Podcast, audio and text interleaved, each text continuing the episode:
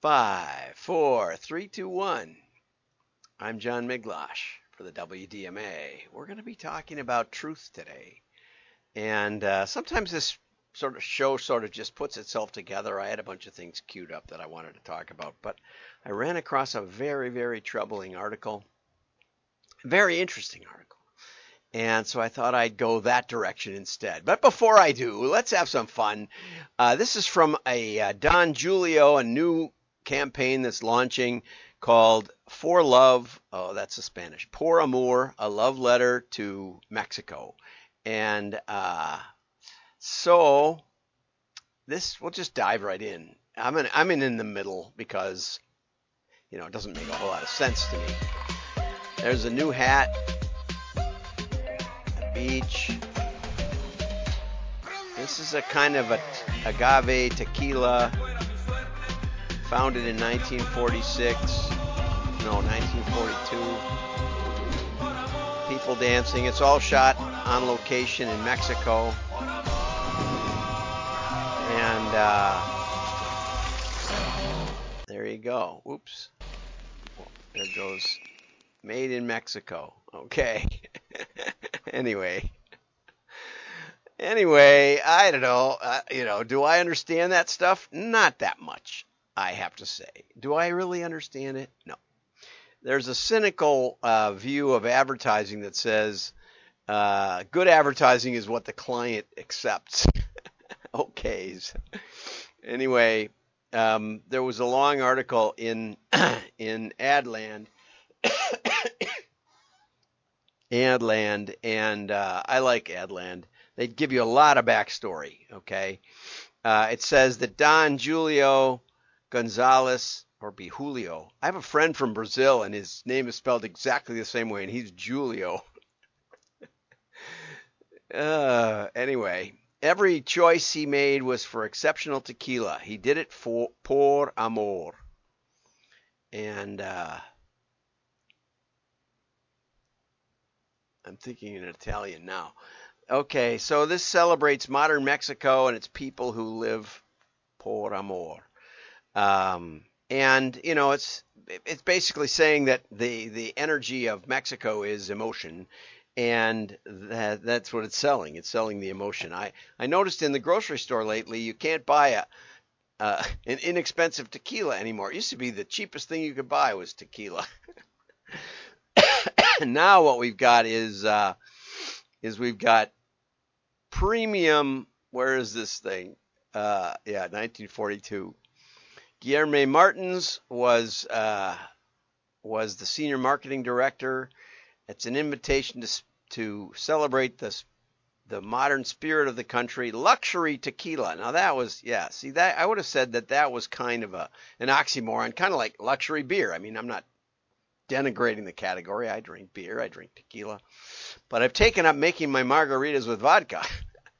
because vodka has fallen out of favor and the price has gone down dramatically, or at least it stayed the same when everything else has gone up. So, uh, you know, so I'm not all that excited about luxury tequila, but anyway, um, and as part of this, uh, part of this promotion, they reimagined Don Julio's or Julio's iconic hat, which made a show at the New York Fashion Week show to rave reviews. Okay. Now here's the article I've been I'm, I'm, puzzling on by Chris Lewis at the Drum. I'd like to know more about Chris Lewis. Maybe we should look him up. But I am become Karen, destroyer of worlds. How we all got wrapped up in our own truth. Very, very, very, very interesting and disturbing article. Um, Chris says there's an awful lot of truth out there. My truth, your truth, their truth, the lived experience. Sometimes these truths coincide, most don't. Um, you know, Scott Adams, back in 2015, um, decided that Trump had a good shot at winning because he uh, he understood that truth was not as important as persuasion, and that persuasion was the most important political asset. So Scott said that he thought that was going to come through as the victory. Um,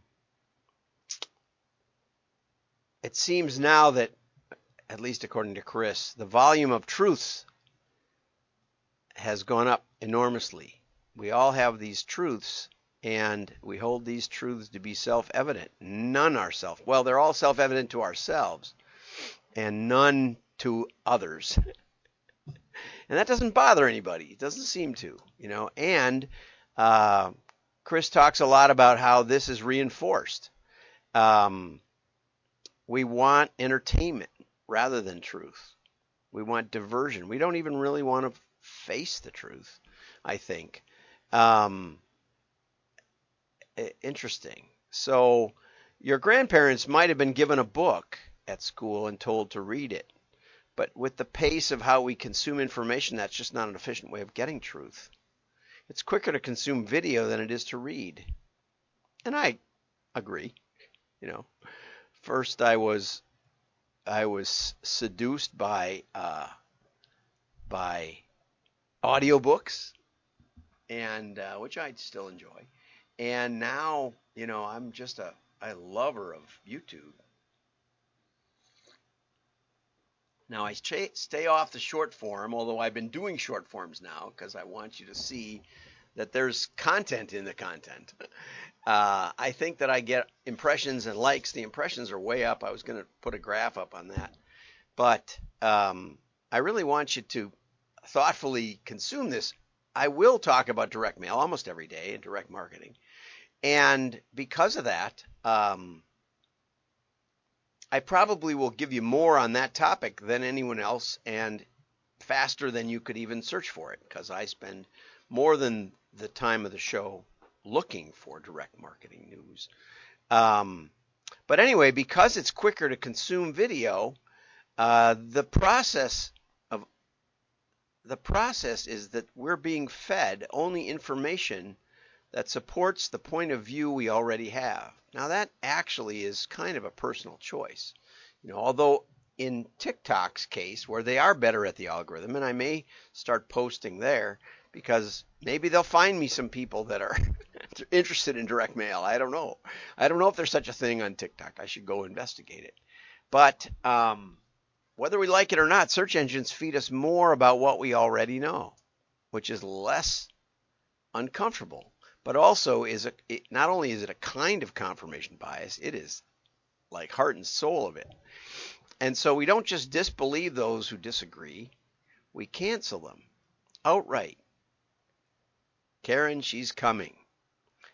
And with each time, with less time available for each piece of news, there's a new extremism, and consensus is boring. Fights are more entertaining. Anger is the new advertising. Who wants carrots when you can have donuts?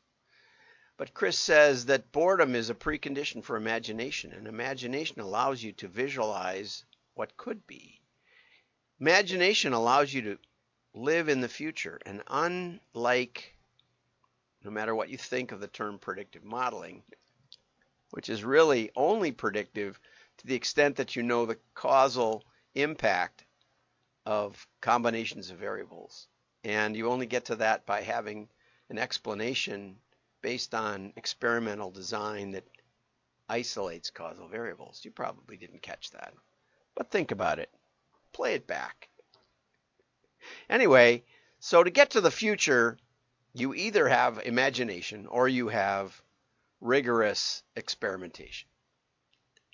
No other ways around it. And even experimentation won't get you there if you don't employ, employ the scientific method to, to set up the context properly for the experimentation. I see that almost never, even in direct marketing where they believe in testing. They're almost never testing with an eye toward theory, and without theory, you don't get to the future. Sorry, it just doesn't work. So the Queen visited the trading floor after the financial crisis of 2009. Why didn't anybody notice it?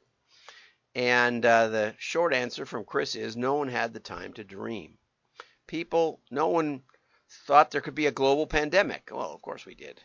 I, I disagree with that. But the idea of people being locked down and left at home with only the internet, no wonder we have an epidemic of mental illness. I'm not exactly sure what Chris is advocating, but he is pointing out that unless you give everyone what they want all the time, and in fact, I would say not only unless you give everyone what they want all the time, in which case you don't get views. you know, look at my YouTube channel, 1500 YouTube videos, and you know, most get a dozen views or something. I don't work at it that hard. I'm working a little harder lately. But if you give someone what they want all the time, you get a Karen. It's not unless, it's if. And since the search engines do that, that's where we end up. Not only that, but you get a Karen on drugs. Millions of Karens telling you their truths, which essentially destroys truth because we one of the very foundations of truth is that there's some objective reality to it. There's an external reality, which may not be persuasive, but it will. Uh, yesterday, I showed people getting hit by trains or falling into train tracks. Um, that is objective reality. if you don't see the train coming, or you ignore the blinky lights that are merely a symbol of the train, you get objective truth.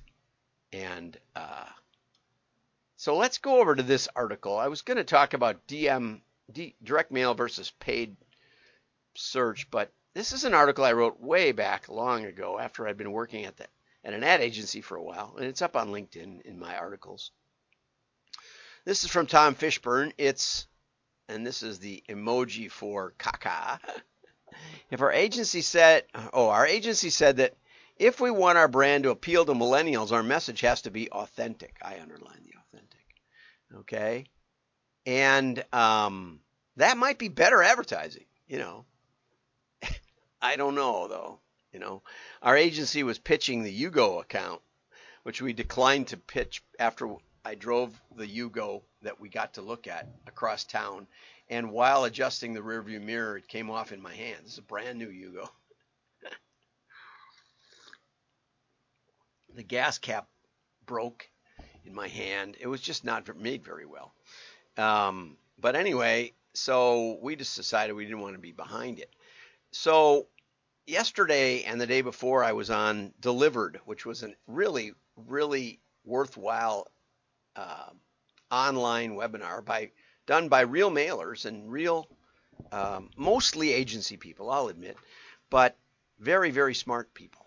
Phil Weiland was on, Bob Bly was on, uh, Mike Gunderson, who I talk about often, was on. Um, I would have liked to, Mike. To, the end of Mike's presentation was unbelievably great when he talked about his new um, "Call Me Later." I don't, think, I don't think that's quite the name, but it's something like that, where people can tag an ad and ask for when the sale starts, ask it to be put on their calendar or give them their, their SMS or whatever uh, on a Q code, uh, a QR code and uh, that can be put on a mailing piece.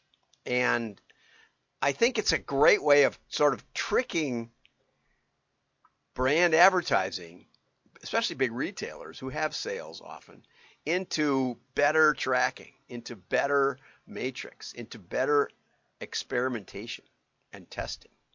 And Mike and I are going to have to talk about that. So, Mike, I hope you hear this. I'll clip it out for you, maybe.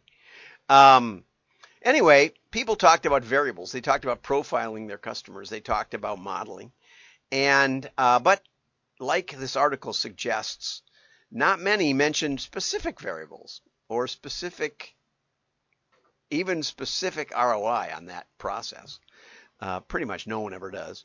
Um, and when you actually try to do it, which I've tried often, you know, maybe thousands of models, when you try to figure out what the connection is between the percentage of mobile homes and the and the musician's friend catalog, it actually had a pretty good lift. Uh, and also the werewolf variable, which I won't get into.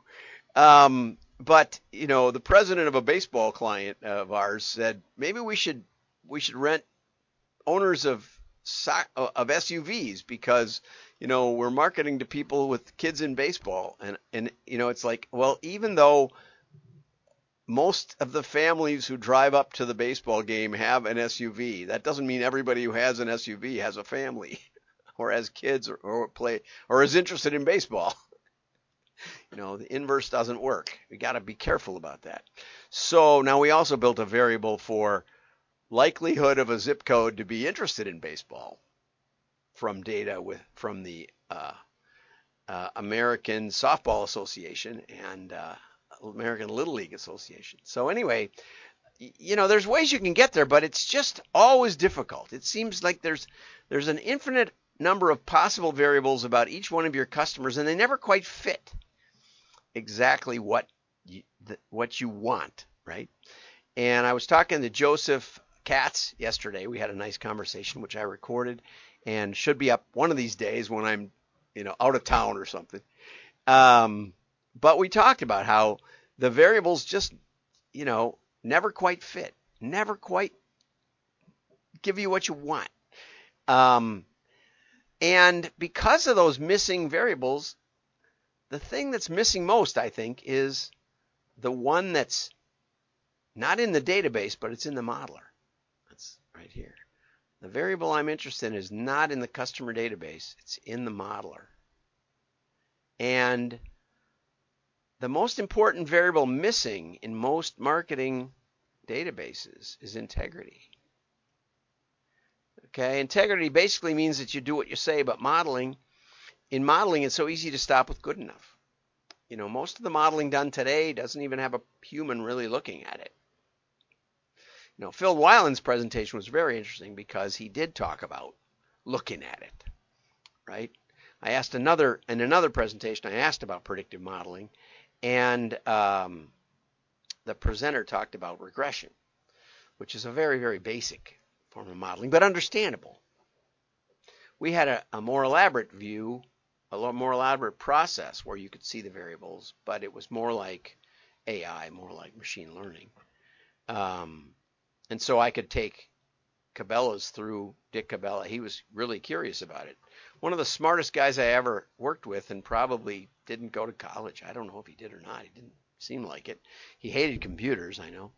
Um, but when we got done, he said, "Yep, that's what fishermen are like." And so you know, I want to put out, you know, Chris didn't really come to a conclusion, but I want to put out a, a call to marketers that we need to be worried more about objective truth, worried more about how it how it really that that's what ROI is about. That's why you don't have credibility with your CFO. Because the CFO is working with the checking account. and and if there's no money, the company's out of business. The CFO has hard reality, right? If there's no inventory, you can't ship, you know, all of those things and operations. Marketing is, you know, is all in imagination, but um, perhaps too concerned about their truth rather than the customer's truth, and and little concerned with the objective truth. And that's why I'm continually urging you to use variables that connect with the profitability. How much did we make on this? You know, if we spend a dollar, how many dollars of sales? You need about $10 of sales for every $1 of advertising. So return on ad spend has to be about a thousand percent. Why? Because we don't make a thousand percent on the revenue we generate. We only make about 30% after shipping and handling and overhead in the marketing department and all that. We net out maybe that, maybe not, probably not even that. Um, but our so our gross margin is maybe 50%, and the rest of the overhead is maybe 20%. Uh, if you have free shipping. So you, so for every dollar of ad of ad spend, you need ten dollars of of sales, and you need about three dollars of profit to make it really worth doing. And that simple approach, that simple way of looking at things, that's the kind of thing a CFO get, goes, yeah, that's right. Something like that. Marketing people look at you like a deer in the headlights. And that kind of integrity is objective. Have a great day. Like and share. Your friends will know you're smart. Bye bye.